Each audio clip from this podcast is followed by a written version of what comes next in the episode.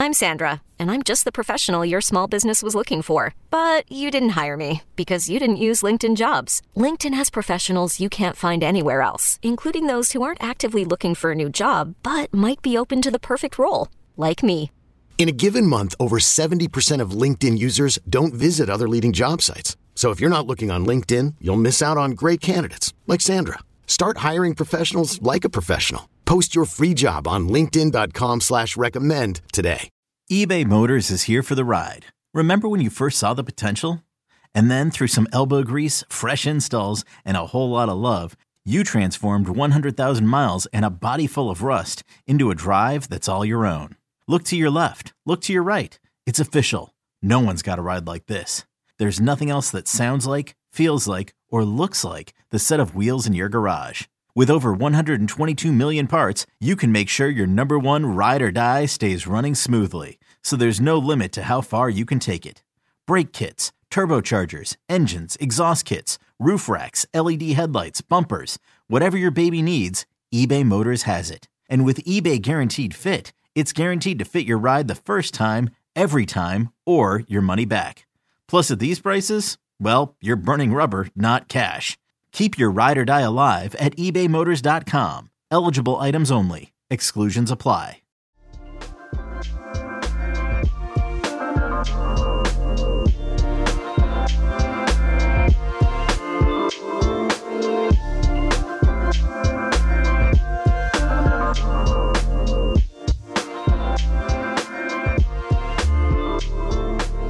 What's up, everybody? I'm new to this. Tommy does this all the time, but Sean and Sherelle and I are uh, are new to this ball game. So if this is uh if this is trash, blame Tommy. Um, Blame me. I just felt like Hold we my uh, my mic is not working. You sound good. we got you. I think it's just my computer. Hold on. all right, we'll sign off and come back in.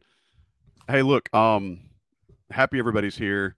I uh, wish it was under better circumstances, but um, we wanted to have this show live tonight just because it's it's the culmination of the season, and I think in the last half hour to an hour, there's been a lot of stuff that's developed. So I wanted to uh, do this live, do it a little bit different since we're officially putting a bow on the season. Because in case you have not heard, and I'm assuming 99% of the people that are here tonight have heard, uh, the Tar Heels will not be playing in any postseason stuff. Um, they declined a bid to the NIT. Uh, Coach Davis and the staff, or the basketball office, I'm sorry, put out a statement uh, just now. It says they will be focusing on uh, returning and playing for an ACC and national championship next year. Uh, so we're going to kind of start discussing tonight all of that stuff. But to get rolling, just remember we're sponsored by Johnny T-shirt. Uh, if UNC had some NIT shirts, Johnny T-shirt would have them. Uh, if North Carolina played in the NCAA tournament this year, Johnny T-shirt would have them. And so I want to make sure you guys remember them, show them some love. And here we sit, March the 12th. You know, last year we're talking about an improbable run to a national championship. And as we sit tonight, the Tar Heels at 20 and 13 are done. Of those 13 losses, 11 were to teams that actually did make the NCAA tournament. Um, and they've gone from a preseason favorite to a preseason to a postseason skipped. So, uh, first thing I want to do is, is, go to go to Sherelle and Sean. Boys, give me one game that would have changed this team's uh, postseason fortunes. Just pick one game that would have gotten North Carolina into the big dance. Sean, I'll go to you first.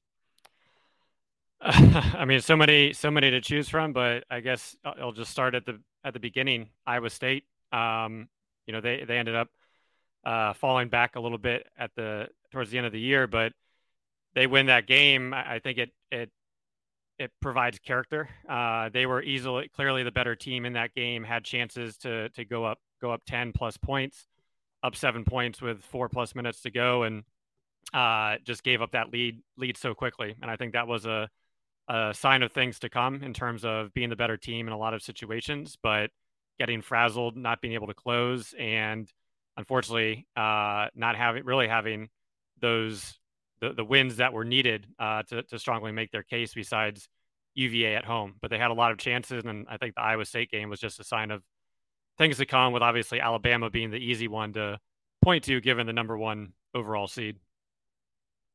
Sherelle, same question, man. Can you pick one game that would have uh, ch- that you feel like would have changed UNC's fortunes? I, I kind of go towards Pitt, honestly, uh, at Pitt. Um, there was another game where they were up by seven or eight in the second half, you know, have a lead and couldn't hold on to it. If you look at how the committee kind of uh, did the rankings of all the teams, you, you got to think that if North Carolina splits with Pitt or at least doesn't lose twice to them, maybe they get in over Pitt. You, you saw Seth Davis throughout the day kind of tweeting about uh, net rankings and how actually they weren't important. So it was kind of, I think, conditioning to see that two teams, Arizona State and Pittsburgh, that had lower net ratings got in over some teams who were in the 40s. So I'll go with that Pitt because that would have been um, another Q1 win, I believe. Uh, and you also would be taking a team that was on the bubble with you and getting a win with them and going from a sweep to a split.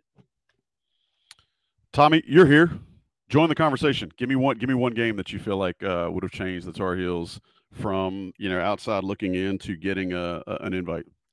I, I agree with everything.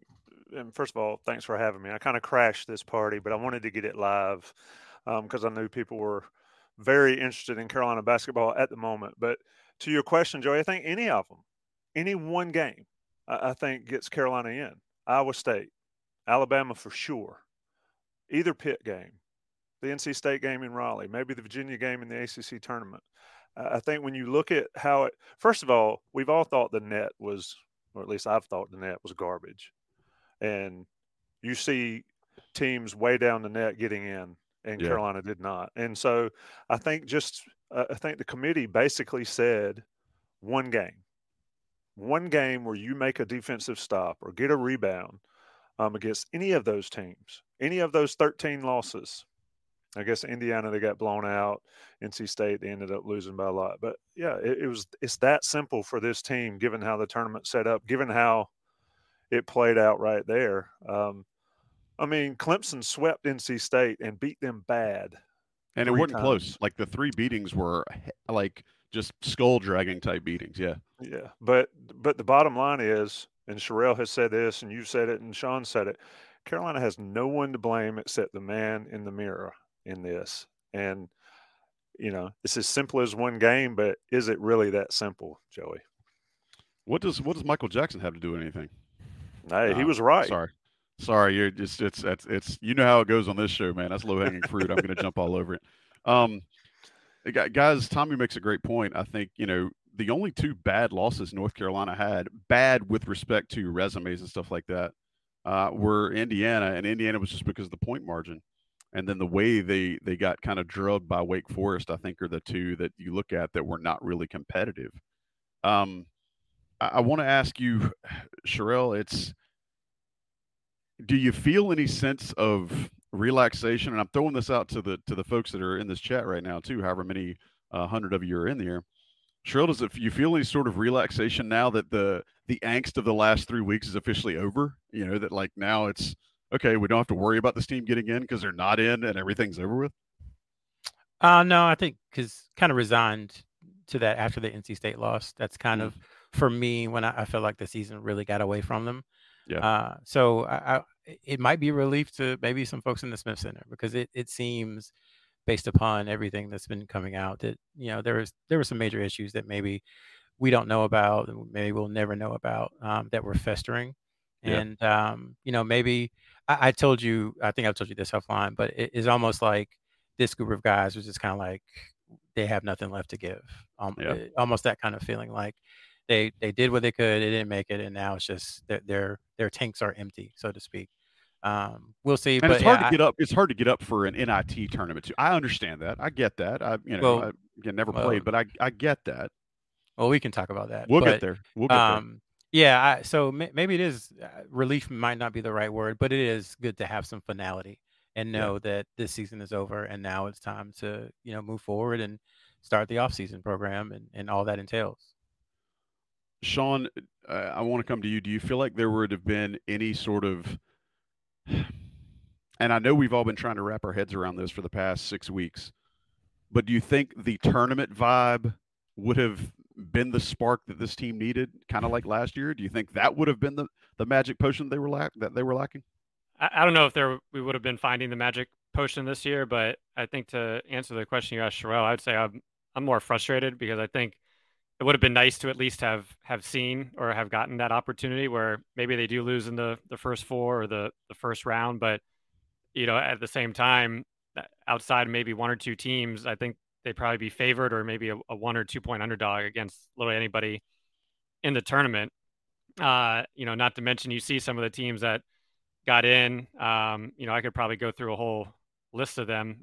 I'll just call it Mississippi State as one. I think they had 13 of their 20 wins against teams 170 or above um, without any significant marquee wins. So, you know, I'd say frustration just because it would have been nice to see if they could have got that magic potion or at least gotten that opportunity. Because uh, once again, from a talent standpoint, it's there. It, it, never fully clicked, but at the same time, they could have beat Alabama early on, who's the top team in the country right now. So I'd say more frustration. I don't I don't think they would have gone on a on a long run, uh, especially with the shooting that has gone on this year. But at the same time, I think they they could have. Uh, I think the whole year they're a team that was literally just waiting to get into the tournament to try to turn it on, which is a, uh, as we saw, a very dangerous proposition. But they didn't even get there, and it would have been nice to at least gotten just one opportunity to see how they could could do.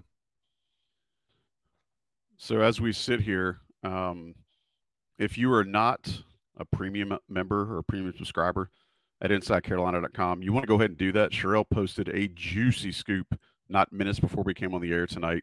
Um, and it's the kind of stuff you're only going to find by, be, by being a premium member to IC. So go ahead and make that happen. Um, there is a uh, there's a very um, I don't want to say uh, wallet busting deal right now, but I would say for a dollar Tommy, is that right? You can get you can get your first month for a dollar right now. Is that true? You're muted, bro.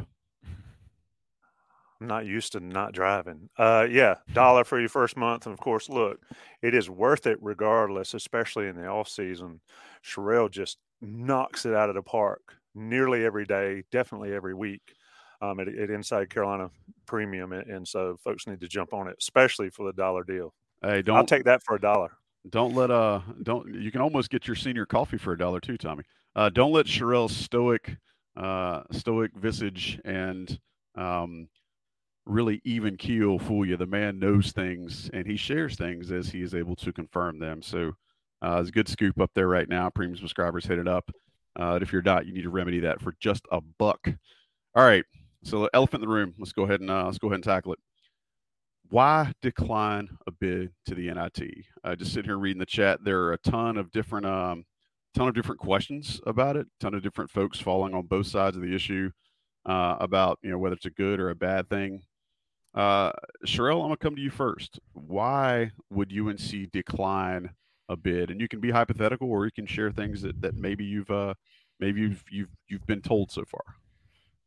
Well, we won't really 100% know until Hubert Davis is in front of the media again, and we don't know when that's going to be.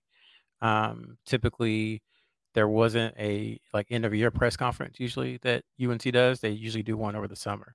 So the next chance that uh, the media might have to talk to him might be in June. So we'll see uh, from that front.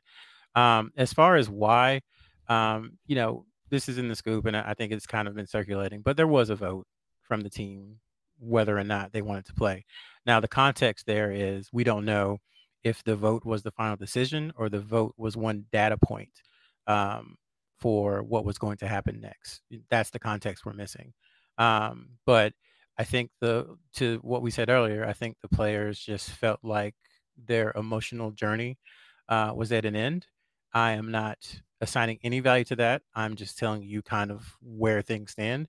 Um, and I think that to me that was one data point in in the reasoning for not accepting. And if you look at Hubert Davis's statement, it, it read pretty much like we didn't accomplish our goals. We're not going to do this. That that's kind of how I read it. Um, the statement that UNC put out. So I think if you look at those two things, you can kind of form your own conclusions. But we won't know 100% like the right answer until Hubert Davis talks to media. Sean, what's your take on that? I mean, I, I hate just saying, Sean, give me your take, but uh, how, what are your initial feelings having having read that and seen what the the statement was from from the basketball program? Uh, I, I mean, I, I would say mixed. I know there's extremely strong opinions about the entitlement that that it shows and it not being a a great look. Uh, I mean, I think even if they had been in the last four in, I think it still would have been tough for them mentally to almost uh, go from the UVA game to uh, to play, playing a, a, tournament game. But I think for me, it, it's still more the the macro macro issue of you know this after after the tournament uh, last year. Um, you know, there's no given you're going to get get back to the championship game, but at the same time, it did feel the Carolina basketball program had had righted itself uh, in terms of of getting into the national spotlight, going into a summer uh, filled with UNC having positive talk, being a number one top five team, going on the recruiting trail. Carolina's being talked about. Uh, you have everybody returning, so you can really what you you know, and freshmen coming in, so you feel like okay, here's a year of stability. You get the young guys ready.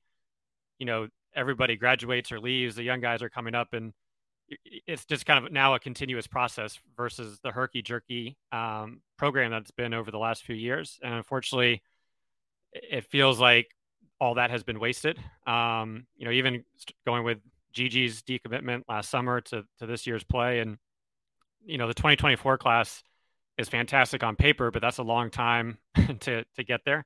Uh, and once again, yeah. they'll still be freshmen. So, you know, I, I, think it's frustrating. I would have liked to have seen them play. I think to Sherrell's point, there were a lot of internal issues, but it would have nice to see at least the young guys get some time. Uh, the last two NITs, very different expectations and, and feelings, but I think those turned into fun pressure, uh, you know, without a lot of pressure runs that that helped. Uh, you know, look at UVA last year.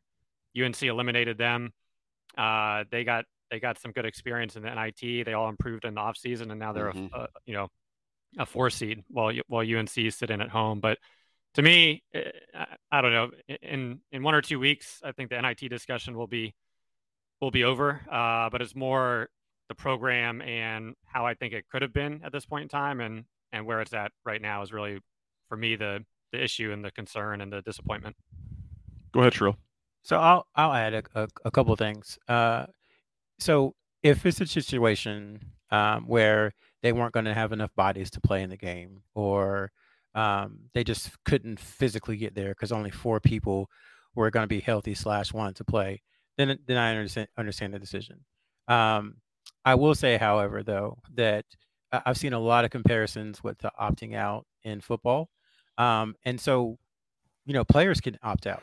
I, I, have no issue with that. If there are players on this basketball team who didn't want to play in the NIT, then say that's that's fine. That's your prerogative. But the North Carolina basketball program, that, it's hard for me to accept um, them opting out again, unless it's a situation where there just weren't five guys or six guys to be mm-hmm. able to play. Um, because you, you, know you do kind of hold yourself to a standard. Mm-hmm. You talk about starting fights and finishing fights, and you, you know you talk about some of the things that have been said over the last couple of years, and um, it can be frustrating for a fan base when your actions don't match your words. And I think that's kind of where the frustration lies with declining the NIT invite. Again, there could be reporting to come out that says, you know, they had five guys who could play, and you, you can't play mm-hmm. a 40 minute basketball game with only five guys. Um, and the, I guess the typical reason for people to opt out is like they want to get ready for the NBA or, mm-hmm. you know, their their eligibility is exhausted. Well, there are guys on the team who are not going to the NBA next year and whose eligibility hasn't been exhausted. So I think my, I don't want to say ire, but my question is why didn't those guys maybe want to play? So that that's where I'm kind of at. Um, but again, we'll we'll see what reporting comes out in the next few days. But individual players don't have to play, but it is a bit disappointing that North Carolina as a program decided not to. I agree with that wholeheartedly. I think that the the struggle here is from my perspective, and I think what I'm feeling from a lot of folks, both on social and, and in the chat here, and thanks to everybody who's part of the show tonight. It feels like a big messaging issue and a big messaging issue for North Carolina. And, and I'm going to throw some raw meat to Tommy here in a second.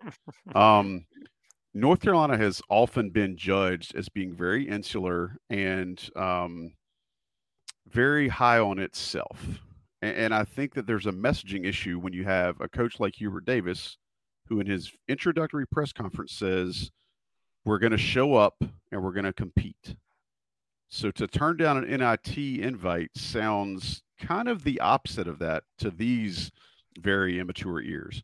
Tommy, uh, how do you feel about the the team declining an NIT bid? Because I'll be honest, you were you were champing at the bit yesterday on Inside Carolina Live, which we do every Saturday morning from 10 until noon on WCHL and chapelboro.com. Tommy, how do you feel about the team turning down a, an NIT bid? What do you think, Joey? How do you think I feel about it? Um, uh, to Sherelle's point, players can opt out, but players can't come back after they opt out. If you opt out, then you're moving on. And so to that point, and also the 40 minute, five guys can't play 40 minutes. Well, Hubert Davis proved that they can um, for the most part of the past two years. Um, so to those two points, but to the whole, the overarching point that you're talking about is North Carolina played themselves into the NIT. And then they picked up their ball and they went home because they didn't like the situation. And that is a bad look no matter how you shape it, no matter how you spin it. If if eight guys were injured, then say that. You know, like Greg has talked about Hubert Davis's messaging point since he got there. And Joey, you referenced it in his first press conference. He said North Carolina is going to show up. He didn't say Armando Bacot's going to show up or Caleb Love is going to show up, or Jackson Watkins is going to show up. He said North Carolina was going to show up, and they have opted out of the NIT for whatever reason they want to say. It's a bad look. And I've taught my children, as I'm sure everybody here has or will, is you rather lose than quit. And I don't see how they can spin it any other way than than they quit. I mean, it, am I being too harsh? I don't think so. Um, but the bottom line is you earned an NIT bid. So go take it. 2010. And Greg and Sherelle and I were on the Post Virginia podcast, which was very similar to this one.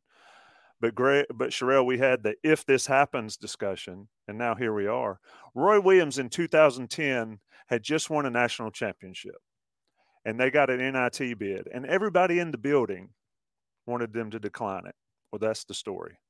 And Roy Williams said, That's not happening. We're playing. We're North Carolina. We do not just say no. And so that's the most disappointing. I think for me, having covered this program for 25 years, having watched this program for 50 plus, that's probably the most what are we doing here now point as as I've ever seen in, in, in all that time. So yeah, I get it. Armando's hurt. I get it feelings are hurt, but you still strap it up and play. Sherelle, you said it the other night. Ball players play ball. And however they voted, it was the bottom line is they're not playing. And the bottom line is the message it says is that we're too good for what we earned because they earned the NIT. So I'm I'm just at a loss other than, you know, somebody said I can see Tommy wants to go on a rant. No, I don't, because it's just disappointing to see it. And, and Joey, that's where I'm at right now. The disappointment for those guys that maybe some of them wanted to play, maybe they all didn't. I don't know. But the bottom line is North Carolina took their ball and went home after a season of showing exactly what they were. I feel like they sort of proved it tonight, declining the NIT bid. Sherelle, I want to ask you: Do you feel like um, I think one of the knocks that we've talked about all year is um, is how UNC and the staff did not develop their bench. Do you feel like they might be missing an opportunity here by turning down the NIT to, to let some of these young guys, you know, get some reps, or do you think that was just they were going to play who they've been playing regardless, and maybe those guys are not there? And and if you don't, well, I believe we lost Joey, so I will try to answer his question. Um, that's a nice resting face he has right there. uh, I I think um, so. A couple of things, um, just note keeping. So I've I've seen people talk about Duke declining an NIT bid. That, that was a little bit different because that was a COVID year and it was in a bubble. So to me, it's not exactly the same thing. Uh, and I think what's most analogous to this situation for UNC is UNC football has been in some awful bowl games in states and cities that everyone here dislikes. Um, but you've never heard of UNC football turning down a bid to the, you know, we had a terrible year bowl. They always go, whether or not you know individual players go. The football program is there, and so I, I just keep going back to that, and that I, the basketball program it feels like maybe should be there again, absent some information that we don't have at the moment. As far as playing the bench uh, in in the NIT, you know, uh, I, I I get both schools of thought on that. That Hubert Davis hasn't played the bench a whole much, you know, during uh, the season. So why would he play the bench during the NIT? Um, I think that's a, a, perfectly valid line of thought. Uh, to me, it almost seems like, and I'm just, this is not source information or anything. It almost seems like they did not think this was possible until Thursday night. And they hadn't even thought of any contingencies. They hadn't let it come in into their mind that they might not make the NCAA tournament. And then, you know, you have three days basically to to react to the fact that reality is set in. Um, so it just outside looking in, that's kind of what it felt like to me. But um, I wanted to add one more thing. For a, lot of the talk about this program is just how special it is to be a North Carolina player. About how every time you run out of the Smith Center tunnel, that you should appreciate that uniform because of the history behind it, because of the jerseys in the rafters, because of everyone that came before you that allows you to play at North Carolina. So it is, a, a, I think, a bit tough um, from the outside looking in to understand if that is the message that's been given to recruits and players over the years, how you turn down the opportunity to once again wear the UNC jersey, if it, even if it is in a tournament that you know you're not necessarily wanting to play in. And when I say you, I'm talking about the program, not an individual person. Um, so again, Greg Barnes, uh, December of 2021, said that UNC basketball he felt like has a messaging problem, and I think here we stand, you know, 17 months later. I think that's probably still the case because things just aren't lining up the way um, actions and words just aren't lining up. It seems like.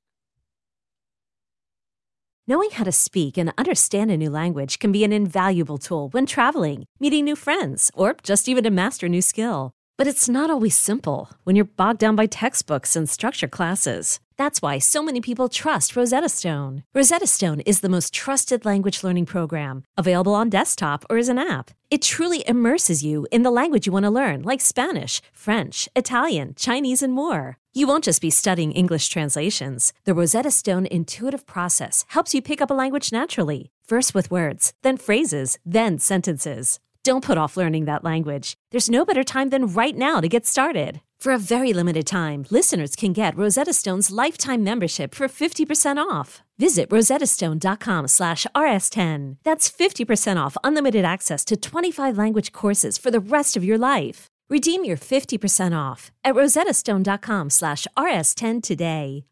Hey, I'm Brett Podolsky co founder of The Farmer's Dog. We make fresh food for dogs. We started the company when we saw what a huge difference it made in my own dog, Jada, when she stopped eating ultra processed kibble and started eating fresh, whole food. The Farmer's Dog food isn't fancy, it's just real food delivered to your door in pre portioned packs. It's better for them and easier for you. Get 50% off your first box at thefarmersdog.com slash podcast. That's thefarmersdog.com slash podcast. Hey, sorry about that. Not really sure what happened. I think uh, I think my internet turned down a bid to keep working. um, but uh, one of the things I want to ask about is is what did this say? Of, and, and if, if you guys did this while I was out, let me know. What does this say about just the overall the overall feel around the program? Because uh, you know a lot of folks are saying, and I go back to the messaging thing, without any follow up from Hubert Davis about why or anything else this just feels like there's something rotten in Denmark, right? And uh, Sherelle, I'm going to come to you, and I want to hear Sean's thought about that too. Is is what does this say about the current state of the program overall? Just looking on on, the, on you know on the surface. I'm going to yield my time to the gentleman from California because I just spoke for like five minutes straight. So, Sean, if you want to go ahead, and then we go back. Sorry about that. Um, I mean, I think it's you know this the state of the program. You know, I, you you read the you know you read the Hubert Davis press conferences over the past number of games, uh, even going back to the, the Indiana game, and it's always felt there has been a detachment, uh, I think, between the players and the staff in, in some sense, or um, you know maybe some some issues. Also the the comments uh, you know, going around about when you're speaking, uh, when you're speaking to the team, you're speaking to the parents and the agents and the, you know, the shooting coaches, et cetera. Um, and, and I, it's always it's kind of just rubbed me the wrong way in terms of there isn't everybody's not has not been in sync this year. Uh, what a bit once again were they waiting, you know, for the tournament to turn it on? Probably, but we all know that you can't you can't do that. I think for me the question is how do you how do you rate the ship? Any any goodwill that was earned with the championship run, I think, has been fully fully lost, if not if not more. Uh, which is going to make this a long, long off season, uh, depending on who returns, who comes back, who comes in. Uh, but then at the same time, how does the team look next year? This is once again four four years of pretty much average uh, play in in the ACC. I think they're six or eight games over 500, but once again, out outside of a few teams each year, the ACC has been pretty. Uh, you know, it's easy. It should be easy to compile a lot of wins in, in the ACC over over these past few years. So I think in general, it just speaks to uh, disconnect. Uh, it speaks to frustration, and it, and it speaks to things definitely need to change uh, because if they don't, it, I, I, you know, this could this could get even uglier um, very very quickly. Uh, and once again, there's no number one recruit coming in, and we'll see what the portal holds, but that takes a lot of time to to gel. I mean, even with Brady coming in, it took took time to gel, and there's no quick fix. There's no quick answer, but it, it, I wish I wish there was because right now it's just a lot of a lot of frustration. Let me let me jump in because where I was going here, and Joey, I want to get your take. Um, so I, I want to go across the board. To Sean's point, is like, how do you get back from this, right? So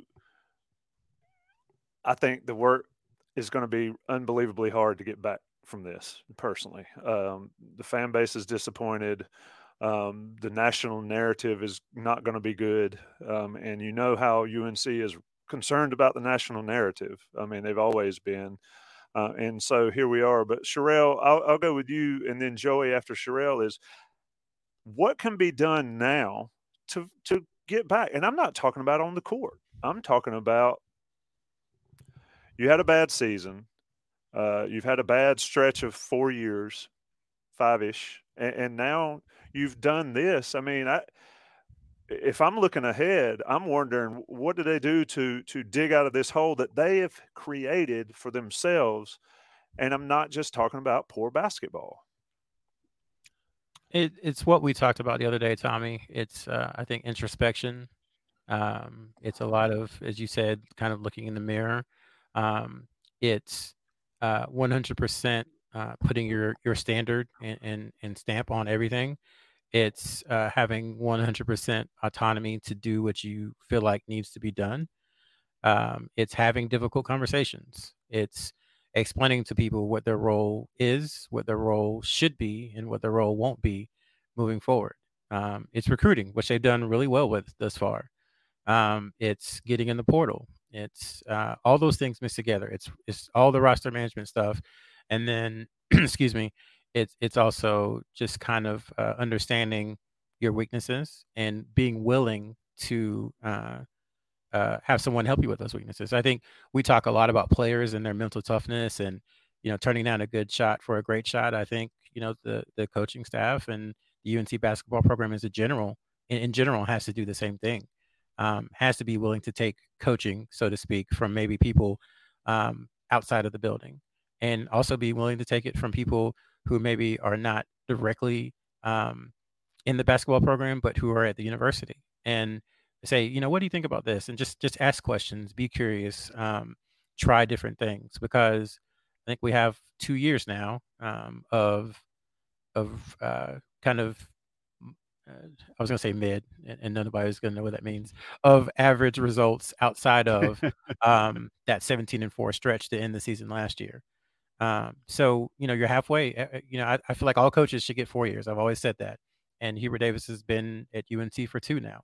Um, so that pressure each month, each day, each week is going to get ratcheted up a little bit until um, you know the fan base and honestly the national media kind of feel that North Carolina is back to where it's supposed to be. So I think you have to do all that in the off season. Um, it's it's self scout, it's introspection, it's all those things and figure out what went wrong, identify it, root it out, get rid of it, and and move forward. Joey, what do you think? I mean, we talk about it a lot on Inside Carolina Live, and if folks don't listen to that show, it's on the YouTube channel. Um, we had some good discussion. One of the best discussions we ever had, and a lot of people might need it right now, is Dr. Lori Richel. Richel, uh, you got her name. You can pronounce it correctly. Either way, Richel, she's awesome. Yeah, you had it. And she is uh, and, and that's on the YouTube channel or, and on the podcast feed. If folks hadn't listened to that, um, just a great breakdown of how to deal with this if you're so inclined um, to listen to somebody give the help um, that you might need. Uh, but Joey, it, it, you've got some opinions, and, and, I love the way you drive this ship. But I want to get your opinions in here and tell us um, if we didn't already lose you again to your internet opting out. Can you hear me all right? Yeah, we got you. Your opinion on how Carolina gets back okay. from this. I'm uh, it's I'm I'm here. I can see y'all and I can hear y'all. And just uh, I I have no idea why I decided to crap out tonight. Um, shout out to AT and T. Um, so am I dead again? No, you're there. Go. I can see your big head. Okay. Bring it. right. Um, good, good. Um, yeah, Dr. Lori Richel nailed it the other night. And if you guys haven't heard that, hit your uh, get your your podcast feeds up and running. I think what Sherrell said is pretty spot on. It's got to be much like the football program dealt with in a sense that you've got to be really honest with yourselves. Um, you have to really have to be sure that you're being honest with each other and that you're holding each other accountable. And that goes top down. And I think that's kind of the the frustration that a lot of fans are seeing right now is they don't feel like there's been any real accountability and there hasn't been a, to- a ton of of adjustment or willingness to change early on. Now, where I will stop is with this fire Hubert nonsense, right? I know people are, are, want to see something different and people want to to change things, but the the assumption that just getting rid of this coach and this staff after two years is going to make things better is so short-sighted and so asinine that I, I can't really put it into words because if you're making the assumption that you're going to get rid of this guy what coach in his or her right mind is going to come to UNC saying they just fired one of their own who was an assistant and was a head coach that took them to a national championship less than 12 months ago? Who wants that job? Who wants to deal with that? Right. So I can understand being upset with the staff. I can understand feeling like there should be some changes and feeling like there should be some things done differently. But I don't see how you can call yourself a fan and say that you want Hubert Davis fired eh, after, you know, again, less than a year after he had you one half away from the national championship. That's just that's sh- that's so short-sighted and shows an inability to really consider nuance that I I can't I can't even I can't even have a conversation with that. Um, and I do think, like Sherrell said, it's it it comes down to really um analyzing yourself. And shout out to the NC State fan here asking questions. I mean, y'all just yeah, had your Y'all just had your y'all just had your best record in 20 years, and you're on a UNC chat. Never change, state fan. Um, I, Oregon. So I'd, I'd like to. Yeah. Um, I do think having some new guys in helps too, like getting some new bodies in. Can they have some wins in the in the portal?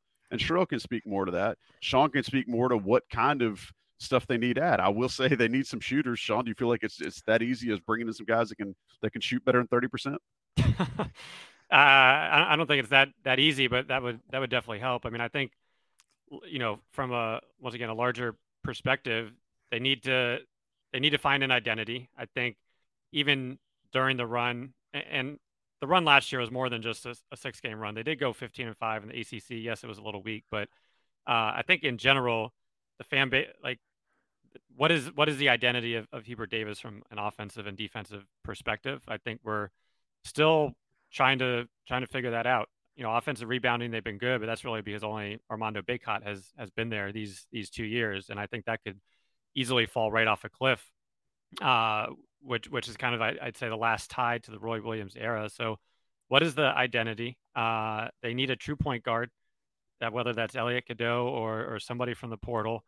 Uh, you know, you can't be UNC and not be able to run run transition. I, I, think that was probably one of the more frustrating things this year was just seeing guys take it all the way or not even being able to execute a simple uh, two on one bounce pass.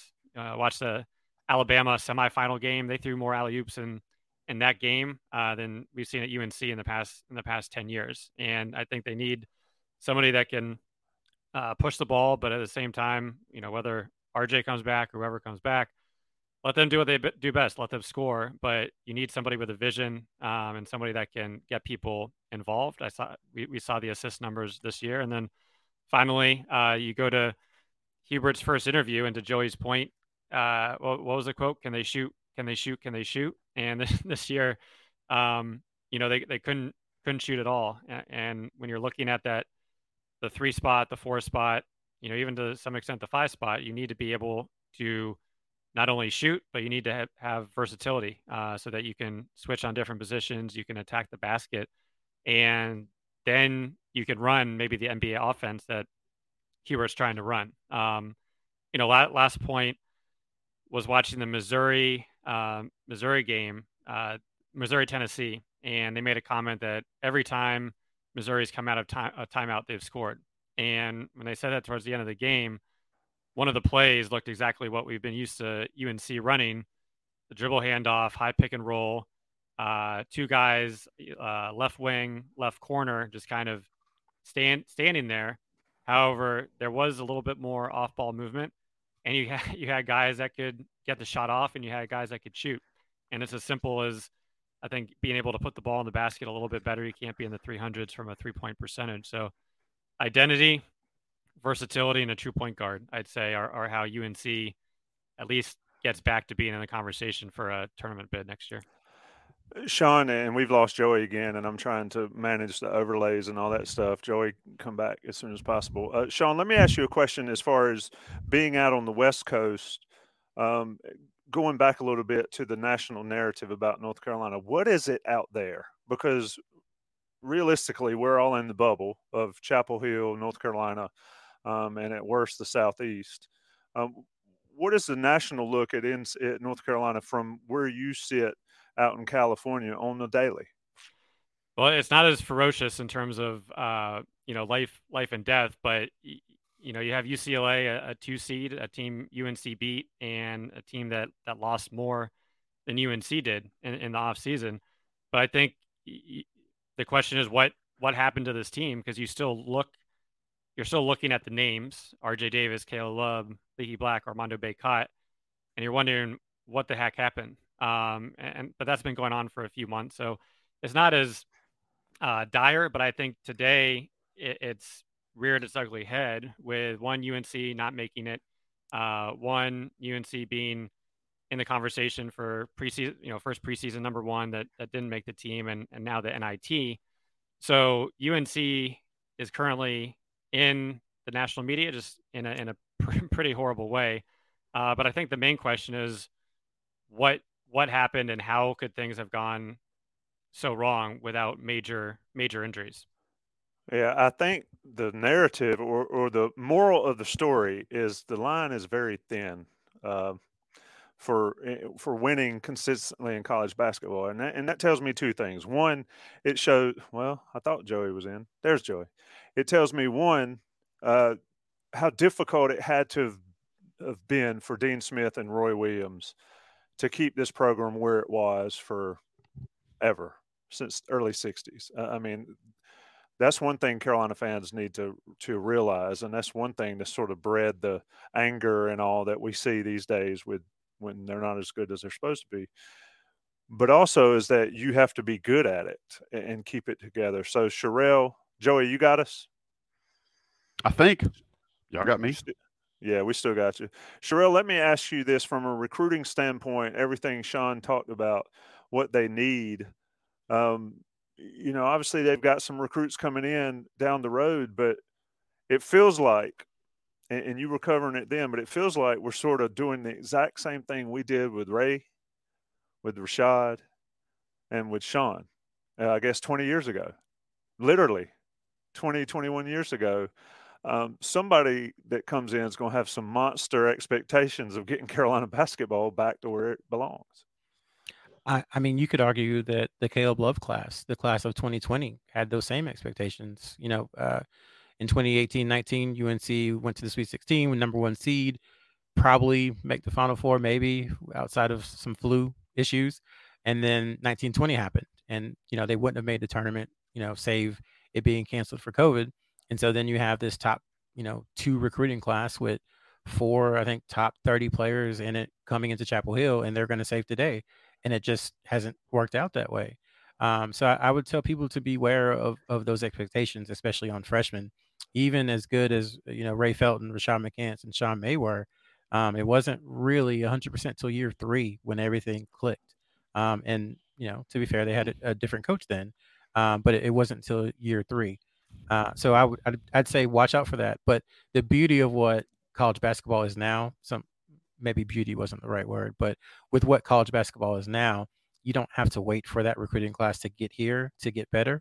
You could go out if you really, really wanted to and find an entire new starting five, you know, top seven uh, in the portal over the next month if, if North Carolina really wanted to.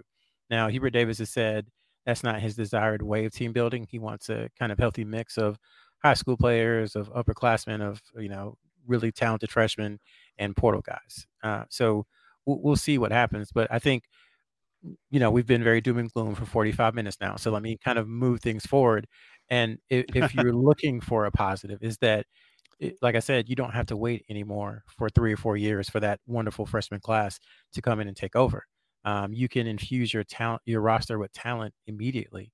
Mm-hmm. Um, and I think, you know, we talk about reasons they may have turned down the, the NIT, um, aside from, you know, what we talked about earlier, perhaps part of it is to to get a heads up on that kind of stuff to have the mm-hmm. tough conversations and meetings this week with the team so that as players start to enter the portal they can be uh, more aggressive. You know he's davis has used it both seasons uh, unc has used it uh, a, a, lot between uh, when grad transfer started all the way back in like 2010 uh, to when the transfer portal started a couple years ago. So the team can be rebuilt. I think to sean's point it just has to be rebuilt in a way in which Hubert Davis wants to play. And right now, we're not, you know, 100% sure of what that looks like. So yeah. we can't really judge it until we, we have a better picture of exactly what the, the program goals are. Yeah, I think that's all. I think it's all accurate. Hey, shout out to Johnny T-shirt and the 1,100 folks that are in the chat right now. That's really awesome. You guys are um, are really important. Also, again, shout out to the state fans here because God damn, y'all are sad, man. Like, just we're sad because we had a bad year. Y'all in here spending your your night with us, man. Never change. Um, Sherrell, you know, I kind of wanted to get there before we wrap. Where are we to go next? You know, I, I think that uh, I think that there are probably some places that North Carolina's identified, and as they have these conversations with players and move to the next phase, um, where do you feel like the where do you feel like things are going to go? And, if you have a timeline, feel free to share. Because again, I know we're also looking at, I know we're also looking at you know potential reclasses for some guys that are committed in in 2024. Yeah, uh, we tried to give a, a, really detailed account of, of kind of all that in the scoop. I think the most important dates to remember moving forward right now are uh, the transfer transfer portal. I always say transfer portal, transfer the transfer portal, the, the um, transportal. Yeah, it's been open for graduate students for about a week. Um, so those guys mm-hmm. have, have been having in-home visits and um, can start taking official visits if they want to. It opens for underclassmen um, on Tuesday is when coaches can go in and, and, start contacting people. You'll probably start to see a lot more guys enter it tonight and, and then again tomorrow. Um, but Tuesday is when that actually can start. But Hubert Davis has said that he wants to know what he needs in the portal and wants to know kind of what the decisions of, of the guys on his roster are before he starts really communicating and, and calling players and everything. So I think the first thing is is uh, meetings with players over the next few um, days, probably you know this coming week, um, talking about their future and what the roles might be, what the roles might not be, um, those tough conversations that we've talked about. And once that is kind of known, I think you'll see UNC be very aggressive with uh, what they're looking for in the portal. We know that even even if the roster is exactly the same next year, we know that they need help on the wing uh, because they're losing Leaky mm-hmm. Black, who has started pretty much every game in the last three years at the small forward spot. and they're losing Pete Nance, um, who started at the four and was basically the backup center as well this season. So we know they need help on the wing and probably some in the post. Um, and that's a, a Mm-hmm. good jumping off point um, as they move forward. They've got Simeon Wilcher and Zayden High um, coming in. Uh, Wilcher is a, a point guard slash um, shooting guard, and I, I would consider Zayden um, a, a true college four with some capability of maybe playing five as well. Sean laughs, but that's just my opinion. Um, so that's that's kind of where things stand. And you know, in addition to the, the transfer portal market, there's also high school decommits because coaches, you know, get new jobs. There's Mhm. guys who ask out of their national letters of intent. Um, so there's a, a huge pool of players from which to choose that 20 years ago just wasn't there.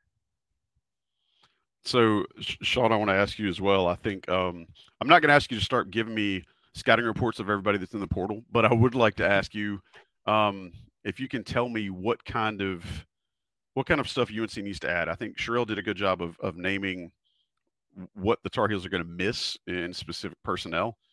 Um, but I think the obvious is you know is is shooting. I think the obvious is scoring from the wing. What do you see, and what does that what does that feel like to you? I mean, it's a lot. I think I think you shooting is is a definite, but I think you need athleticism. Uh, you need people that can, eh, you know, I, I don't foresee a wholesale change in offensive style. So you need guys that can that can break people down, that can that are athletic athletic enough to get to the basket and finish.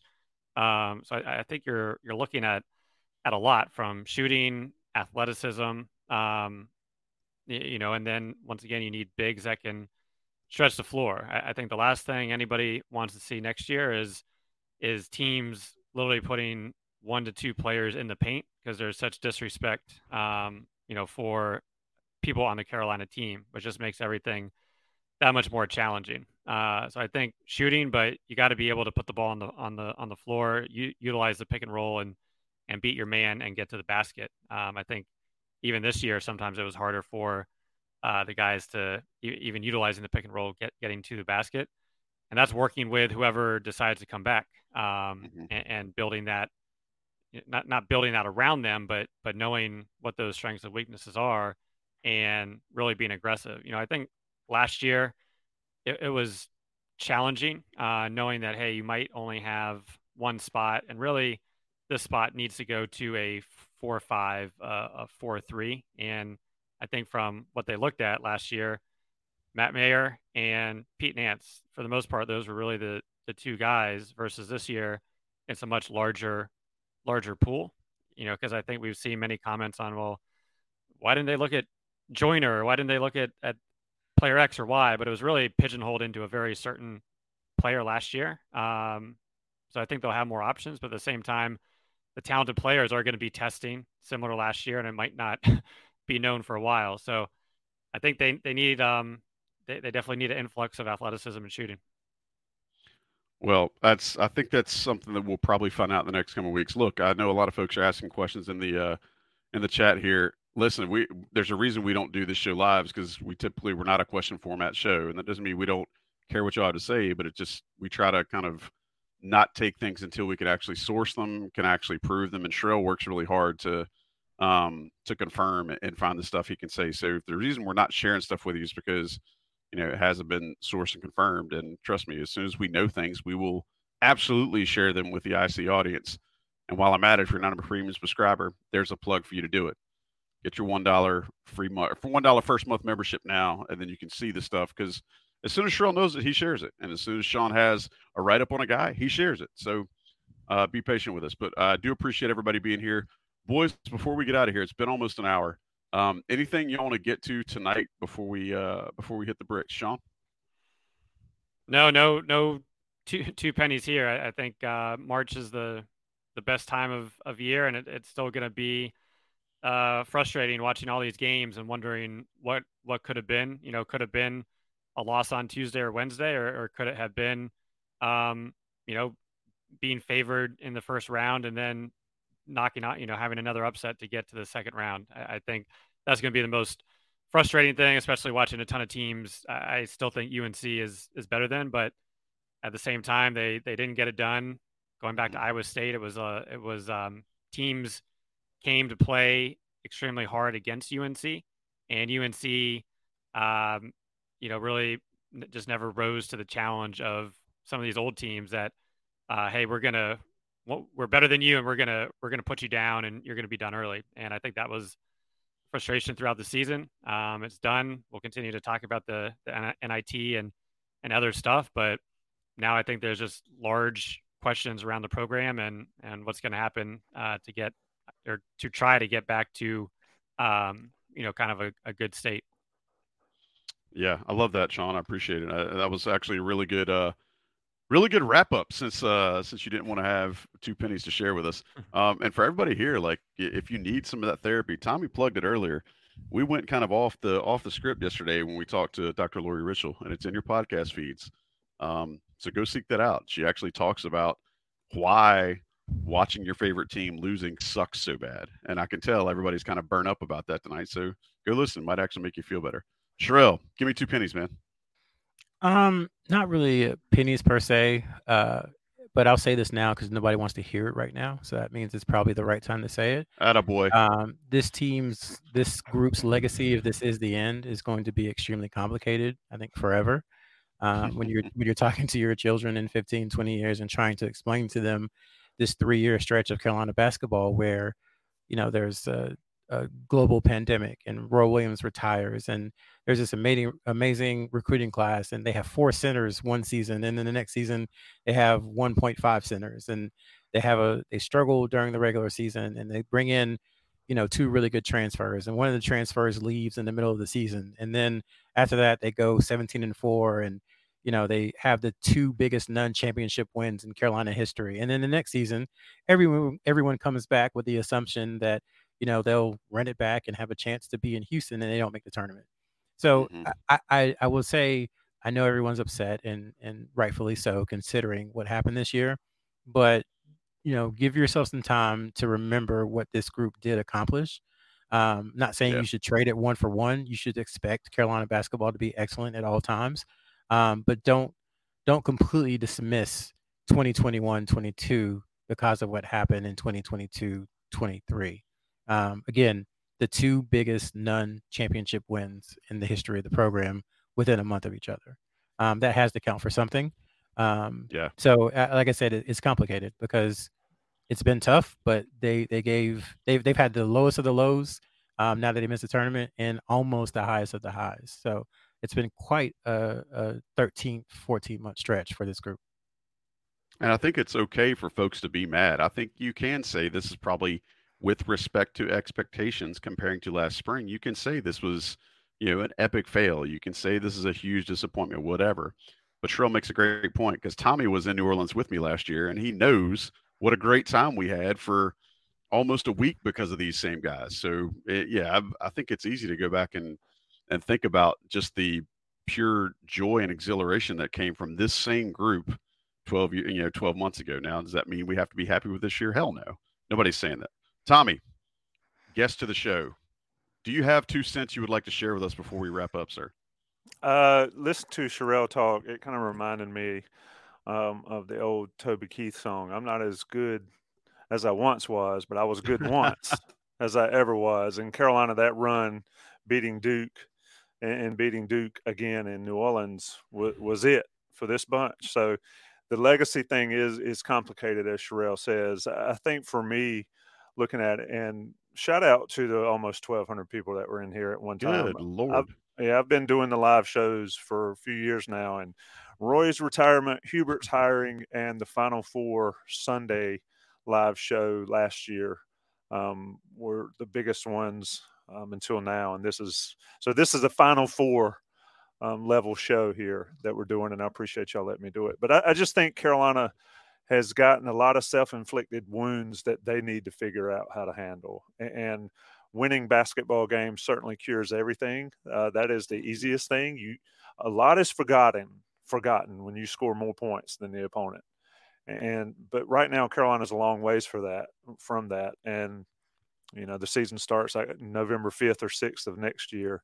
So there's going to be a lot of um, repairing that Hubert Davis and his staff and this program and school need to do, get the players they need and all that. But get the messaging right. You know, I mean, it's okay to lose. Yeah. yeah, I mean, everybody loses, but you can't quit. And I think that messaging, and they need to figure that out going forward. Carolina's got a world class journalism school, and I will never, for the life of me, understand why the messaging isn't ever an issue in Chapel Hill. and uh, you know, so you know, we talked about arrogance on on the Virginia post game podcast. We we talked about some of that here. We've talked about all of it. Carolina needs to figure it out, and then the winning the basketball games will come. Um, and Hubert Davis has, has got to earn his keep here. He, he's he's the head basketball coach at the University of North Carolina, and Carolina's basketball season just ended on March the 12th, and, and that's pretty tough to think about if you've been following North Carolina for a long time. So appreciate it, Joey. Appreciate it, Sean yeah. and, and Rail for having me. And I'll step out of the way and let you get us out of here right at the nine o'clock hour. Yeah. So if anybody remembers anything about Roy Williams, you know, he wasn't the coach so long ago. And one of the things about Roy was his level of competitiveness. And if he lost, it would chap him so bad to where he would rather win and get better than breathe. Um, and so you kind of wonder, did Hubert Davis learn that uh, from Roy Williams? And, and, what does that look like over the next few months and then moving into next season? Because I think some folks who said that maybe all the goodwill from last year's lost, maybe we'll see. Um, we'll definitely find out next year. And uh, as we find out things moving forward, season's over with. As we find things over the next little next little bit, uh, we'll obviously change. We'll obviously share it with you guys, and we'll try to to bring that ac- across as best we can. Um, but appreciate everybody being a part of IC and being a part of of this show. And you know, we'll still keep doing the coast to coast for the next couple of weeks, and then we'll go back to our summer schedule. But again, as news breaks, as we find out who's leaving, who's coming, uh, you know, if there's any reclasses or anything like that, well, obviously, we'll give you guys the heads up as best we can. Another plug: if you're not a premium subscriber, probably a pretty good chance to do that. Uh, get your first month for a buck. You won't regret it. All right, y'all. Thank y'all so much for being here. Uh, shout out to Sherrell. He had to bail. Shout out to uh, Sean for being here all the way from the left coast. And to Tommy for joining us for a night.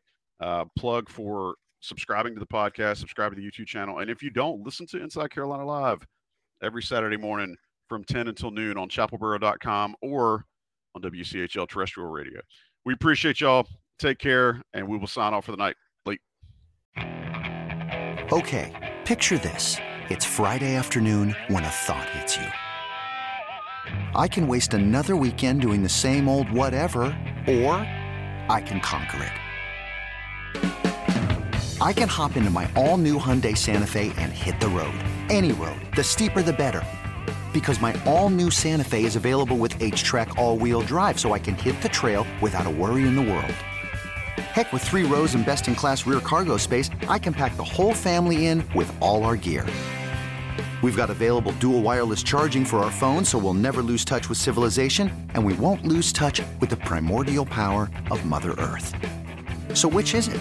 Waste the weekend or do something a little more epic? And conquer it in the all-new Hyundai Santa Fe. Visit HyundaiUSA.com or call 562 for more details. Hyundai, there's joy in every journey.